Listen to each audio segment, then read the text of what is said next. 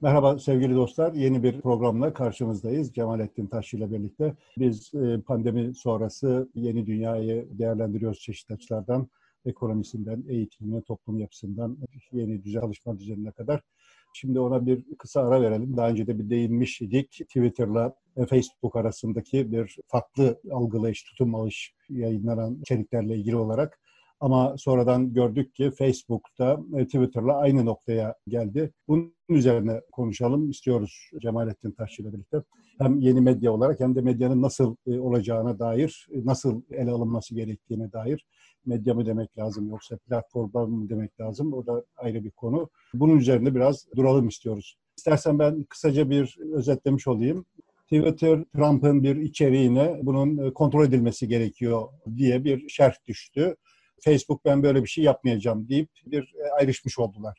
Yani Twitter kendi platformunda yayınlanan içerikleri denetleme, bazılarına e, şerh düşmeye, bazılarına itiraz etmeye, bazılarını yayından kaldırma gibi bir fonksiyon üstlendi. Facebook da buna dedi ki yok biz buna girmeyeceğiz. Ama bir süre sonra gördük ki büyük firmalar Coca-Cola gibi, Unilever gibi birkaç daha büyük firma boykot kararı aldı bu tür nefret yayınına itiraz etmeyen, içeriklere e, müdahale etmeyenlere bir boykot kararı aldı. Bunun üzerine Zuckerberg çıktı dedi ki biz evet bu kurala uyacağız, değiştirdik. Ama yine de biz bir yargıç değiliz, içeriği yargılama noktasında değiliz. Ama ister istemez e, bunlara e, biz de şerh düşeceğiz, bir kontrol edin, hemen inanmayın falan diyeceğiz diye bir noktaya geldi. Hiç beklemediğimiz bir şekilde Türkiye'den de Mete Politika ismiyle yayın yapan bir e, arkadaşımız Özgür Özer zannediyorum ismi de. Bu arkadaşımızın bir videosu yayınlandı. Bu konular üzerine değerlendirme yapıyor. Orada diyor ki eğer siz önünüze gelen bir içeriği değerlendirirseniz, onun hakkında bir hüküm verirseniz, bu kategorize ederseniz bu iyidir, kötüdür ya da içeriği şöyle olmalıdır gibi bu bir yayına girer, yayın politikasına girer o zaman siz yayıncı olmuş oluyorsunuz. Kürsü olmaktan çıkıyorsunuz. Yani klasik bir medyanın yaptığı işi üstlenmiş oluyorsunuz. Bu günümüzün işi değil, bu doğru bir yaklaşım değil diye bir itiraz getirdi. Yanlış anlamadıysam izlediğim videosundan.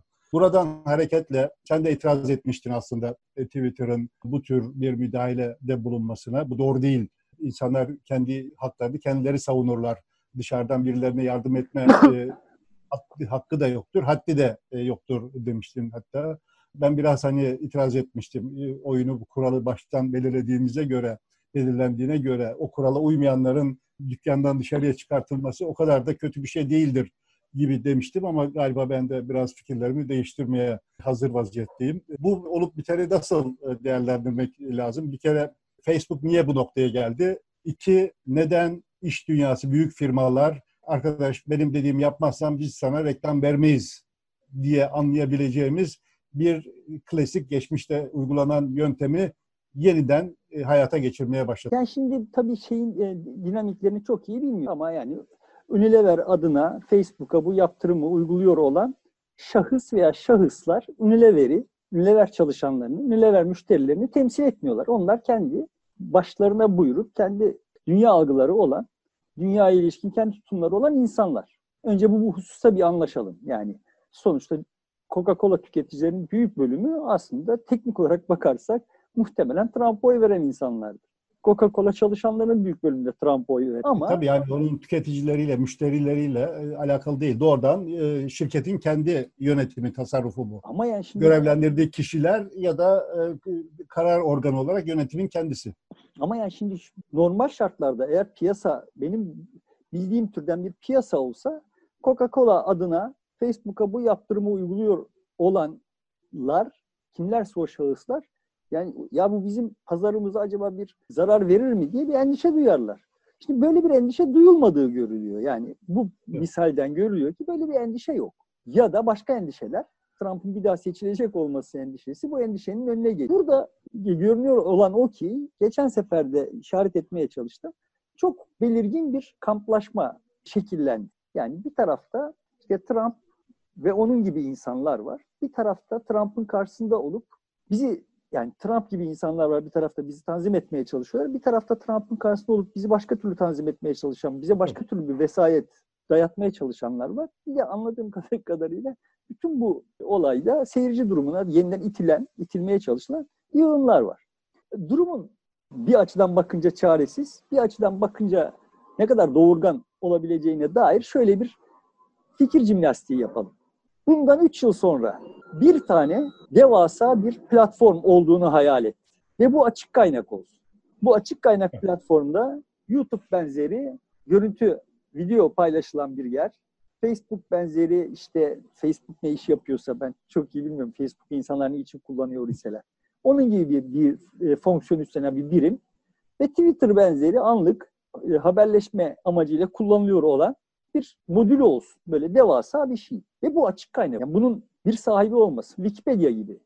Bu açık kaynak kodun tercihan bir e, blockchain teknolojisiyle bir bağlantısı olsun. Yani öyle olsun ki buraya girmiş olan, burada görünüyor olanların hangi IP'den bağlandıkları, kişisel bilgileri vesaire falan falan tense bile herhangi bir otorite tarafından ulaşılamaz olsun. Kesin gizliliğin sağlanabilir olduğu bir platform. Üçüncü olarak bu platform öyle bir platform olsun ki burada birikmiş olan trafik ve bu trafiğin içeriği üzerinde herkes, her isteyen kişisel bilgilere ulaşamadan istediği toplu sosyal analizi yapabilir olsun. Bu tür bir platform teknolojik olarak mümkün mü? Benim bildiğim kadarıyla mümkün. Bunun fizibilitesi, iktisadi fizibilitesi var mı? Bu daha önce başka alanlarda denendi ve görüldü ki var. Buna şunu da ekleyebiliriz. Çok bu işlerden anladığım yok da. Mesela biz 90'larda SETI programı için kendi bilgisayarlarımızı isteyen, kendi bilgisayarını işlemci kapasitesini, bilgisayar işlemci kapasitesini projenin hizmetine sunmuştu. Dünyanın dört bir yanında milyonlarca bilgisayar proje tarafından kullanılabilir olmuştu. Hı. Açık bırak. İşte onun belli bir işlem proje kullanıyordu. Şimdi tam olarak teferruatını hatırlamıyorum ama böyle bir uygulama olmuştu. Böyle bir takım şeyler de gerçekleştirilebilir ve biz hepimiz hepimizin ortak olduğu, hepimizin kullanabildiği, hiçbir otoritenin bizi denetleyemediği bir sosyal medya platformuna tam teçhizatlı, çok fonksiyonlu bir sosyal medya platformuna sahip olabiliriz. Ve böyle bir şeye sahip olursak Bugün birçok kişinin dünyanın halinden şikayet ederken ilk elde aklına geliveriyor olan o yüzlerce milyar dolarlık servetler de anında buharlaşır. Çok servet anında buharlaşır. Bana öyle geliyor ki mesela Amazon'un yaptığı iş bile böyle bir açık kaynak ve blockchain teknolojisinin türevi bir sistemle üreticinin ürettiklerini sergilediği, tüketicinin istediğini satın aldığı bir elektronik pazar haline getirilebilir. Bunlar yani oradan kesin... servet edilme, para kazanma işi fonksiyonu sona erdirilebilir bu şekilde evet, diyorsun. Evet. Bu örneği şunun için verdim. Şimdi Özgür'ün tartıştığı ortamda da biz tartışırken de bizim tartıştıklarımız üzerine tartışılırken de ve işte bu konuya ilgi duyuyor olanların tartıştığı ortamlarda da sanki bizim iki seçeneğimiz var gibi geliyor bize. Ya temizlenmiş bir Twitter, Twitter patronu tarafından temizlenmiş bir Twitter olacak ya da temizlenmemiş bir Twitter olacak. Ama yani bunların ön şartı, ikisinin de ön şartı bir Twitter olacak yani.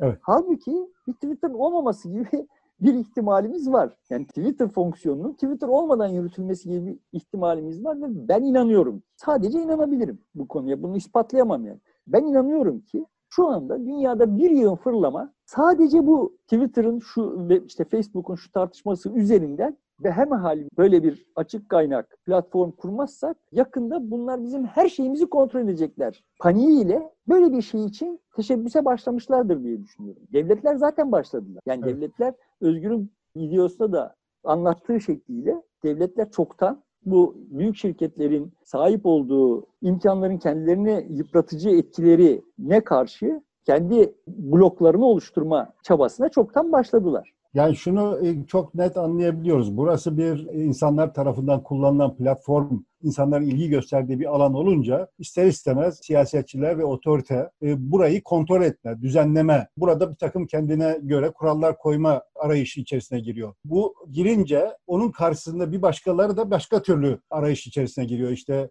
sermaye gruplarının, şirketlerin reklam yasağı koymaları da bir düzenleme talebidir. Şirketlerin bizatihi kendi yönetimleri de bir takım düzenlemelerle ben de burada bir düzenleme, kural koymak istiyorum diyor. Dolayısıyla burası kıymetlenince herkes orada var olmak ve orayı kontrol etmek, oradan azami faydayı elde etmek istiyor. Ama sen de diyorsun ki şimdi bir üçüncü yol var kardeşim. Bunları da boşa çıkartacak yeni çalışmalar zaten gençler tarafından başlatılmıştır eminim ki kısa bir sürede bu ortaya çıkacak diyor. Çok bekleme, beklenmedik kadar kısa süre içinde çıkacaktır diye tahmin ediyorum. Benim kafamın nasıl çalıştığını bir misali olarak bunu önemsiyorum. Benim kafam şöyle çalışıyor. Bu iş böyle geliştiği zaman toprağa bir tohum düşmüş demektir ve bu çok beklenmeyecek kadar kısa süre içinde meyve verebilir. Benim kafam böyle çalışıyor. Şimdi dolayısıyla herhangi bir mevcut problemi tartışırken bence hepimiz bu tartışmanın bizim tartıştığımız düzlemin dışına çıkabilecek olduğunu da aklımızda tutsak iyi olur. Bu sebeple demin verdiğim misali verdim. Gerilim yükseldiği zaman tarafların ikisinin de muradına eremeyeceği bir üçüncü çözüm çıkacaktır ve o çözüm aslında sonuçta kullanıcının gücünü arttıran çözüm olacaktır. Süreç her halükarda gücün yavaş yavaş yığınlara doğru aktarıldığı bir süreci beraberinde getiriyor ne yapılsa da ne olsa da bir şekilde e, insanların daha geniş alanlarda sözünü söyleyebildiği süreçlere doğru gidiyoruz. Dolayısıyla bu kavgada da insanlar daha bundan karlı çıkacaklar. Yığınlar karlı çıkacak. Güç oraya doğru aktarılacak. Anladığım Diyorum. kadarıyla söylediğinden. Diyorum. 60'larda ben böyle Twitter benzeri bir şeyler olacak. Bu işte New York Times'lar, Hürriyet gazeteleri, efendime söyleyeyim işte dünyanın büyük medya organları çaresiz kalacaklar, insanların haberleşme ihtiyacı böyle bir şey üzerinden karşılanacak falan deseydim ya da birisi bana deseydi ben gülerdim. O kadar muhkem görünüyorlar. Şimdi bu Twitter'ları falan falan onların yerine koyuyoruz ama sonuçta bunlar ne kadar muhkem görünüyor olurlarsa olsunlar Twitter'lar şunu yaptı. Ertuğrul Özkökler'in gücünü alıp, build editörlerinin gücünü alıp daha sıradan insanlara doğru dağıttı bu daha bu trend devam edecektir. Bu trendin devam etmesini önleyecek herhangi bir şey göremiyorum daha önce de söylediğim sonuçta Twitter ve benzeri şirketleri, kuruluşları birer ara form olarak görüyorum. Bir önceki dönemin form olarak bir önceki dönemin formuna sahipler. Kısmen güncelleştirilmiş şartlar uydurulmuş olsa da form olarak hala işte Microsoft örneğinde birkaç kere söylediğim gibi bir önceki dönemin, bir önceki çağın Eski zihin kodlarına sahipler yani. Evet. Ama öte yandan da fonksiyonları itibariyle geleceğin fonksiyonlarına sahipler. Dolayısıyla bu arada kalma hali bu da son derece tabii bir şey. Yani insanlık böyle bir yerden bir yere hiçbir hasar görmeden veya da hiçbir hata yapmadan zıplayamaz. Yani bu bir ara formdu. Bir ara formun içinde yaşıyoruz çok uzun süredir. Ama şimdi bana öyle geliyor ki bu tartışma hele bir de devletler bu işe böyle ha bak işte görüyorsunuz büyük şirketler olaylara böyle müdahil oluyorlar falan diye durumdan bir vazife çıkarıp kendileri bir şeyler yapmaya kalkarlarsa çok geniş bir tabanı elektriklendirecekler ve onlar bu işe daha hem geleceğin formuna uygun hem geleceğin içeriğine uygun işler yapacaklardır diye düşünüyorum. Ve benim bildiğim kadarıyla ben neresinde eksik düşünüyorum onu da bilmiyorum ama benim bildiğim kadarıyla zaten mevcut teknoloji bu işi yapmaya, bugün yapmaya kafi. Ama değilse bile şurasında burasında bir takım eksikler varsa o eksikler tamamlanabilir kısa süre içinde. Ana hatları itibariyle ama evet hepimizin sahip olacağı ve işte böyle yüzlerce milyar dolarlık servetlere vesile olmayacak bir takım şeylerin yapılacağını düşünüyorum. Mesele şu yani ben 60'larda bunu nasıl akıl edemiyor idiysem ya da 60'larda bu söylense biz nasıl akıl edemiyor idiysek şimdi de bizim blokajımız, zihinsel blokajımız Twitter böyle bir şey yaptığında Twitter bunu yapmalı mı yapmamalı mı üzerine yoğunlaşıyor. Bu tabii ki tartışılması gereken bir şey. Buna bir itirazım yok. Bunu tartışmamız gerekiyor ki öteki zeminler açılsın zaten. Ama çözüm buradan çıkmayacak. Yani Twitter'ın bunu yapmasını da izin veren bir düzenleme ve veya izin vermeyen bir düzenleme bulacağız da bu problem çözüme ulaştırılacak diye bir şey yok. Çözüm buradan çıkmayacak. Şimdi olayın tarafları itibariyle baktığımız zaman burada şimdi ürkek de olsa devletler bir pozisyon almaya çalışıyor. İşte bir yanda da bir elitler var. Besbelli ki Coca-Cola'nın üst düzeyi, Unilever'in üst düzeyi, işte Twitter'ın patronu vesaire. Öte yanda işte bir takım politikacılardan oluşan, beri yanda bir takım gazetecilerden, sanatçılardan oluşan bir elitler grubu var ve bunların da bir zihinsel kodu var. Ben bizim açımızdan asıl tehdit edici olanın Erdoğanlar, Trump'lar, Putin'ler olmadığını, bu zihinsel kodu bu şekilde şekillenmiş olan bu elitler olduğunu bir biçimde hissettim son bir yılda falan. Sen beni biliyorsun yani. Uzun süredir de bunlarla boğuşuyorum. Bunlarla dövüşmeye çalışıyorum. Burada üzerine tartışması gereken çok başka sorunlar çıkıyor çünkü. Yani şimdi bu insanların kafalarının nasıl çalışıyor olduğunu deşmeye başladığımızda bambaşka bir dünya tasavvuru belir, belirginleşiyor. Zaten vardı ama bunu bu sanki böyle değilmiş gibi uzun süre yaşayıp geldiler yani. Bu bambaşka dünya tasavvurunun bir yığın bileşeni var. Mesela şöyle bir bileşeni var. Ama bak burada Trump yalan söyledi diyor. Tamam Trump yalan söyledi. Bu yalandan beni korumak senin işin mi? Bir yalan söylendiği zaman bu yalanın söylenmesini imkansızlaştırmak bir çözüm müdür? Bu problem benim bildiğim kadarıyla bundan çok önce 60'larda filan çözüme ulaştırılmıştı. Ben mutlaka bizi izleyenler bile seyretmiştir genç oldukları halde ya da okült bir şeydi. Yani bu bölgesinde otomatik portakalı vardı. Kubrick film yapmıştı. Şimdi orada hatırlarsan saf kötü, nedensiz kötü olan Alex güvenlik güçlerinin eline geçer. O sırada bir teknoloji geliştirilmiştir ve onun kötülük yapmasına mani olacak. Bundan sonra aklına kötülük yapmak geldiği zaman acı çekmesine yol açacak bir ilaç geliştirilmiştir. Bunu ona tatbik etmek isterler ve orada bir din adamı buna karşı çıkar. Bu insan olma halini ortadan kaldıran bir şey diye karşı çıkar. Kötülük yapma ihtimalini ortadan kaldırmaya hakkınız yoktur diye karşı çıkar. İnsan seçmek durumunda olan bir şeydir. Bu kötülük İnsan kötülük de yapacaktır. O öyle bir seçim hakkı da vardır diyor. E, ya bizim kötülük yapma Yok. ihtimalimizi ortadan ortadan kaldırdığımız zaman sadece kötülük yapma ihtimali ortadan kalkmaz ki. İyilik yapma ihtimali de ortadan kalkar. Bir şeylerin daha iyiye gitme ihtimali ortadan kalkar. Neye göre biz kötülük tasnif edip insanları teker teker her birisini bizim istediğimiz normlara uygun olarak tercih yapmak veya ayıklanmış bir dünyada davranmak yetkisini kendimizde görüyoruz ki biz kimiz yani? Bunu yapanlar kimler yani? Kimin hakkıdır? Ve benim açımdan bu dediğim gibi çözüme ulaştırılmış bir problemdir. Bu dünyada kötülük yapma ihtimalini ortadan kaldırmaya kalkmak en büyük kötülük.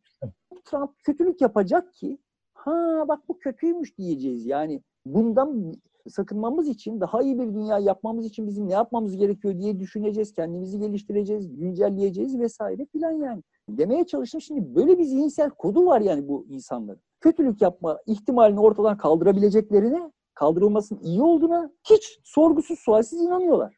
Ve yani ben bu inancı gördüğüm zaman da dudaklarım uçukluyor yani. Bu küstahlık, bu şımarıklık. Yani ileride tartışırız. Mesela bunun çevreyi korumaya filan ekosistemin haklarını müdafaa etmeye filan gittiği zaman iyice böyle e, absürtleşen uzantılar oluyor. Yani bu kesimin bir biçimde artık şeyden ümidimi kestim. Bunlar bir şey öğrenmeyecekler. Ben akranlar ya bak Ama bizim... insanlar da bunu aşacaklar yani. Diğerleri de. E, Trump'ları nasıl aşacaklar ise, onun hata yaptığında, evet. hata yaptığını görecekse bunların da başka bir şey yaptığını insanlar görüp böyle aşacaklar. Yoksa e, bunları aşmamız gerekiyor. Ötekini aşmak çok evet. kolay ya. Yani zannedildiğinden çok daha kolay ötekileri aşmak. Bizim bunları aşmamız gerekiyor. Bunları Ama aşmanın yolunu şey açısından baktığımızda sonra da geliyoruz kısaca e, toparlarsak 80'lerden 90'lardan bu yana medya çok güçlüydü. Radyosu, televizyonu ve e, merkezi gazeteler üzerinden toplumu büyük oranda şekillendiriyordu ve onu tüketenlerin bu sürece katkısı, müdahalesi, tepkisi sınırlıydı. Hemen hemen hiç yok gibiydi. Tabii ya, Ama sen, sen işin içindeydin yani işte evet. birkaç yüz tane okur mektubu gelirse gelecek. Onların evet. üçte biri okunursa okunacak. Onda birine cevap verilirse verilecek filan evet. yani. Öyle, aynen öyleydi. Sonra bu internet çıktı. İşte kendi arasında chatleşme, mailleşme, işte kendi gruplarını oluşturma. Sonra işte WhatsApp grubu derken Twitter falan gibi sosyal medya çıkınca birdenbire herkes söz söylemeye, tepkisini ortaya koymaya, fikri neyse onu ifade etmeye başladı. Bu müthiş bir katılımdı ve yukarıdan toplumu belirleyen bu medya düzenini alt üst etti. Şimdi belli ki insanlar Twitter gibi sosyal medyayı düzenlemeye kalkıştığına göre e, artık biz diyebiliriz ki klasik medyanın dönemi sona erdi, bitti. Bu evet. yeni bir şey başladı. Bu yeni şeyin nasıl olacağı üzerine şimdi kavga var. Bunu nasıl şekillenecek? Birileri mi yine düzenleyecek eskiden olduğu gibi daha geriden daha örtük bir şekilde yoksa bunu kullananlar kendileri burada özgürce, rahatça kendi fikirlerini söylemeye devam edecek ve birbirlerinden öğrenecekler ve birbirlerinden öğrendikçe de hatalarını düzeltecekler. Ya da birileri hata yapacak, o hatanın zıttı olarak iyi ya da doğruyu bulacak öbür taraf, onu aşacak. Böyle bir sürece doğru evriliyor. Galiba bu kavga da, bu mücadele de bize yeni bir evreye doğru geçmekte olduğumuzun işaretini veriyor. Evet bizim sıkıntılı bir dönemde, sıkıntılı derken hani doğum sancısı çekiliyor olan bir dönemde yaşadığımızdan, uzun süredir böyle bir şeyle yaşıyor olduğumuzdan zaten şüphem yok. Mesele bu neyi doğuracak? Doğurduğu şey neye benzeyecek? Falan gibi sorular etrafında benim kafamda dolanıyor. Bunun toplumların geçmiştekine kıyasla yani her bir birey teker teker geçmiştekine kıyasla daha güçlü Daha güçlü ne demek? Kendi kararlarını verme konusunda daha çok imkanı olan, sesini daha çok kişiye duyurma şansı olan, daha çok kişinin bu şekilde olduğu bir dünyaya doğru gidiyor olduğumuzdan bir şüphem yok kendi hesabıma. Bu da tabii ki işte böyle gitgellerle oluyor ve bu güzergahta evet Twitter'lar, Facebook'lar ciddi bir fonksiyon üstlendiler. insanlara platform oldular. Ama işte görünüyor ki eski kod, eski zihinsel kod yani senin demin özetlediğin neydi yani? Medya vardı. Yukarıdan aşağıya bir enformasyon ve kanaat akışı vardı. Yukarıda dizayn edilmiş. Medya niye dördüncü güçtü? Çünkü işte bir de hükümet vardı. O birinci güçtü. Değil mi? Sonuçta o yukarıdan aşağıya karar ve kanaat dikte ediyordu. Medya bunların hangilerinin toplumun lehine olduğu, hangilerinin aleyhine olduğu konusunda bu konuda karar vermek, kanaat üretmek konusunda uzman olduğunu varsaydığımız insanların, kendilerini böyle varsayan, bizim onları varsaydığımız insanların hükümete karşı yok o öyle değil filan diye geldiği bir şeydi ve bu alıştığımız bir düzen. Şimdi insanlar istiyorlar ki kardeşim benim adıma hükümetler karar vermesin. Benim adıma siz kanaat üretmeyin. Bunları ben kendim yapabilirim. Bunu yapamaz olduğu üzerinden toplumun bireylerinin bunu yapamaz olduğu üzerinden bir ahkam kesin. İnsanlar istiyorlar ki kardeşim benim kararlarımı ben vereceğim ve benim kanaatimi ben oluşturacağım. Siz aradan çekilin. Siz de benim kadarsınız, benim gibisiniz diyorlar. Bu bir yığın tartışmaya yol açıyor. İşte yani insanlar bu işi yapmaya yetkin midirden başlayarak istiyorsan bunları yani Z kuşağına da bağlayarak yani. Çünkü bu anladığım kadarıyla bizim neslin çok da talebi değil bunlar. Zaten sıkıntı da buradan. Z kuşağına bağlayarak bir sonraki programda tartışalım. Programda Teknoloji konuşalım. bize daha çok izin vermeyecek.